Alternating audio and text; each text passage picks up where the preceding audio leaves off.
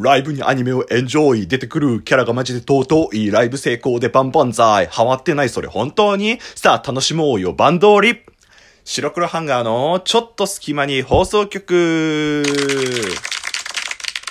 さあ始まりました。白黒ハンガーのちょっと隙間に放送局。お相手は白黒ハンガーのピルクル土屋です。この番組は寝る前の数分間やスマートフォンをいじってる時間など皆さんの寝る前にあるちょっとした隙間時間に僕らのたわいもない会話を聞いていただこうというラジオ番組です。ぜひ寝る前の数分間や通勤通学の間時間そういった隙間時間に僕らのたわいもない会話を聞き流して落ち着いていただけたらなと思いますんでよろしくお願いいたします。はい皆さんこんにちは。こんばんは。おはようございます。ピルクル土屋でございます。はい、ハイテンションピルクルがお送りするピルクル土屋の個人会白黒ハンガーのちょっと隙間に放送局がやってきましたよと、前回ヒプノシスマイクに続いて、えー、今回も、もう冒頭のジングルから分かったように僕の好きなものについて語るんですけれども、まあ、なんでこんなテンション高いかっていうのはちょっと後々説明するんですけど、あれですよね、こう、僕らのラジオって大体、まあ、2人の時、まあ、個人会もうそれぞれちょっとやり方は異なるんですけど僕の場合は大体この冒頭のそのジングルがあってラップがあってでまあその紹介このラジオの紹介をしてあの近況報告をしてラジオ本編に行くよっていう流れじゃないですか。で自分の個人会とか聞き返して思ったんですけど僕この近況トークの部分にもうめちゃめちゃ気温の話するんですよ。いやーもう最近暑くてね、すっかりもう半袖ですよ、とか。いや、まだちょっと寒いんでコートがなんか急に寒くなって手放せなくなっちゃいましたね、みたいな話するんですよ。こいつは気温の話しか近況トークすることないのかと、友達いないのかとよっていう話ですよね、なんかね。なんか、こう、近況報告ってでもね、なんか何の話したらいいかわかんないんですよ。なので、まあ、こういう話してほしいとか、ちょっとこういう話聞きたいっていうのがあったら、お便りとかで、あの送ってくれると、ありがたいななんて思ったりします。そういう、こう、責任感をリスナーの皆さんに押し付けていくスタイルですね。はい。で、えっ、ー、と、ちょっと前にお話ししたと思うんですけど、その白黒ハンガーの出会いの話みたいな、あげたと思うんです。第一章みたいな。それが、なんか、ラジオ内でも話したんですけど、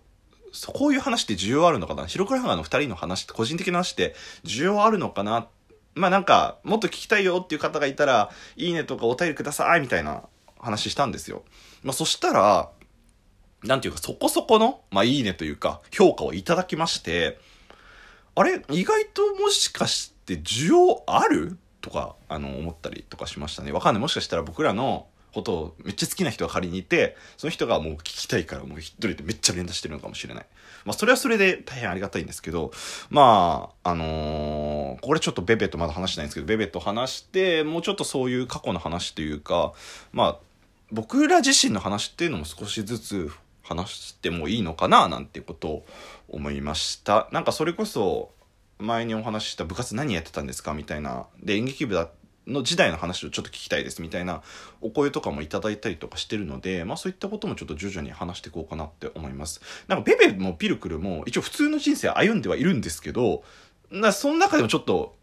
まあ割といろいろなことをしてる人間ではあるので、まあ少し面白い話とか、あんま聞けないような話ができるんじゃないかなとは思ってるので、まあそこはちょっともしよろしかったら期待して待ってください。はい。まあ、これが近況トークトークですね、今回の。さて、えー、っと、早速本編に行こうかな。もうジングルから何話すか分かったと思います。もう、それです。いきます。こちら。バンドリプロジェクトについて。イェイはい。バンドリーの話です。前回の個人会がヒプノシスマイクについて話したのに、今回もピルクルが好きなものについて話しますよっていう感じですよ。もうね、愛が溢れて止まらないんじゃ。はい、あのー、バンドリーの話、僕のツイッターフォローしたり、フォローしてくれたりしてる方ならわかると思うんですけど、もうちょくちょく載せたりとかしてんですよ。なんかバンドリーの話したりとかしてんですよ。で、僕のフォロワーさんでも、バンドリーのこと好きだっていう方も結構いらっしゃって、そのことで、あの、盛り上がってる様子とかは、まあ、なし、もしかしたら見てるんじゃないかなって思うので、予約もこの話しますよって感じですね。まあ、なぜこんな話を、この話をするのかっていうことと、なぜこんなテンションが高いかって言いますと、こちらです。見えないと思うんですけど、チケットがありまして、NO GIRL NO CRY。これは、えっ、と、バンドリーのプロジェクトから生まれたポッピンパーティーっていうガールズバンドと、あの、サイレントサイレンっていう、まあ割と有名なガールズバンドの対バンライブのチケットなんですけど、これ僕行くんですよ。今から。今、ほんと今から。今から髪整えて家出てきます。なので、まあ、やっぱライブ前ってちょっと楽しみだからテンション上がるんだよね。なので行っていきたいと思うので、この、そのノリで僕は話します。すごくない？でも単純に。サイレントサイレンってさ、読者モデルじゃない、のガールズバンドじゃないですか。サイレントサイレンさんは、だからものすごい美人なわけですよ。でもそれに並ぶ声優さんたちも美人で可愛いんですよ。もう最近の声優さんのそのイケメンか、美人化傾向、すごいっすよね。なんていう話もまたちょっと今度したいなって 思ったりしてます。ちなみに僕はサイレントサイレンもポッピンパーティーも好きなのでお得だなって思って行くことにしました。なのでちょっとこれから楽しんできます。はい。もうこれが上がる頃には多分ライブの余韻に浸ってたりするのかな僕は。わかんない。上がるのいつかわかんないから何とも言いませんけど。はい。そのピルクルがお話しします。バンドリガールズバンド、ん？違う。バンドリプロジェクトについてお話しします。じゃあそもそもバンドリって何とか、まあ、いわゆるそのバンドリガールズパバンドパーティーの CM 見たけど、それって何っていう話をちょっとしてきますね。じゃあそもそもバンドリって何ぞやっていう話をしますと、これも公式サイトからの引用です。バンドリとは、えー、アニメ、ゲーム、コミック、声優によるリアルライブなど、様々なメディアミックスを展開する次世代ガールズバンドプロジェクトになってるんですね。まあ、なんていうか、ヒプノシスマイクとかラブライブとかって一緒で、その、いろんな媒体でいろんなことをやっていくよっていうコンテンツですね。なんかコンテンツ好きなやつだな、単純に。で、バンドリの最大の特徴だと、これはここから僕の解釈なんですけど、思ってるのが、あのー、バン、なんか、バンドの、まあ、アニメみたいなお話だと思ってくれていいんですけど、演じてる声優さん、キャラクターが演じてる声優さんが、実際に、ライブをするんですよ。楽器を演奏してライブをするんですよ。僕、これが、なんか今までにない、まさに次世代ガールズバンドプロジェクトだなって思ってまして、で声優さんっていうのは、まあ、言ってしまえば役者さんなわけですから、もうなんか演じることが一応職業なんですよ。今ちょっとね、歌ったりとか踊ったりとかいろいろ変わってきましたけど、あのモデルやったりとかね。ただその中の一つとして、もう実際に演奏して、だからもうなんていうか、アーティスト的な側面持ってるんですよ。で、もうさっき言ったそのポッピンパーティーっていうバンドも、あの一番最初のガンドリ、バンドリ当初からのバンドなんですけど、もう本当に一昨年ぐらいかな、に武道館で演奏したりとか、もうライブももう7回とか6回ぐらいやってて、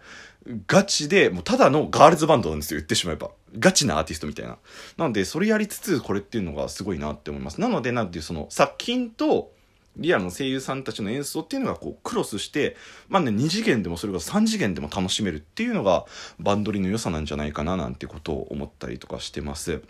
はい。で、まあバンドリのことについてはちょっと時間もないので細かく言えないんですけど、まあこれがすごい一躍人気になった一つの要素としてまして、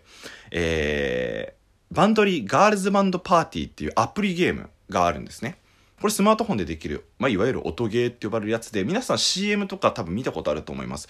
めっちゃ CM やってるんで、なぜなら。で、ね、簡単に言いますと、まあ、画面をこう譜面のようにこう叩いて、エンジョイする音ゲーなんですけど、僕なんでこれが、あの、すごいヒットしたかっていうのをちょっと自分なりに考えたんですけど、まあ、一つの特徴として、え結構有名楽曲のカバーをするんですよ。あのーそれこそ、えー世界の終わりのドラゴンナイトとか、バンプオブチキンの天体観測とか、えー畑基博さんのひまわりの約束とか、あとサカナクションの新宝島とか、そういった有名楽曲を、その、まあ、いわゆるバンドの演じるキャラクターたちがカバーして歌うんですよ。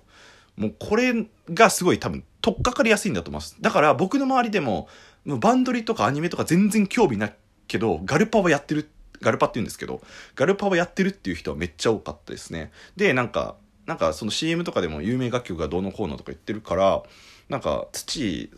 あ、土って言われるんですけど、土、そのやってるガルパってやつなんかどんな感じなのやらせてみて、っつって、あのー全く知らない多方面の人から愛されるアプリだったりするので、それが人気の火種だったりするんじゃないかななんてことを思ったりします。はい。だからこのガルパとリアル声優による演奏っていうのがバンドリの一番のあのなんか肝というかあの目立つところなんじゃないか特徴なんじゃないかななんていうことを思ったりとかはしてますね。やばいなんかこんな解説みたいな感じになっちゃったけどわかるかなこの話で、まあ、ぜひ調べてほしいんですけどなんかそこが他の、その、まあ、ラブライブとかアイマスとか、ちょ、比べ、同じ土俵で並べるのは多分違うんですけど、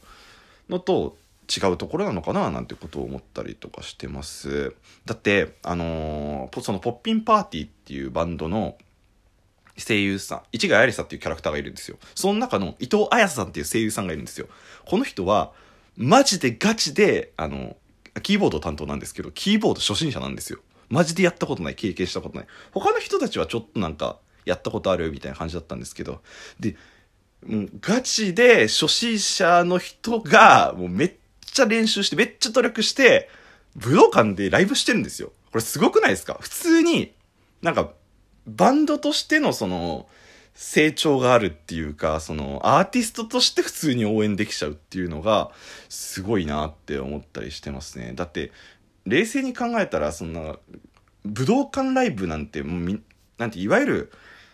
まあ、アーティストからしたら夢じゃないですか。それをやってのけるくらいのことをして、えー、まあ、実際演じてるわけですから、まあ、そこがなんかすごいなって思ったりとかしてますね。うん。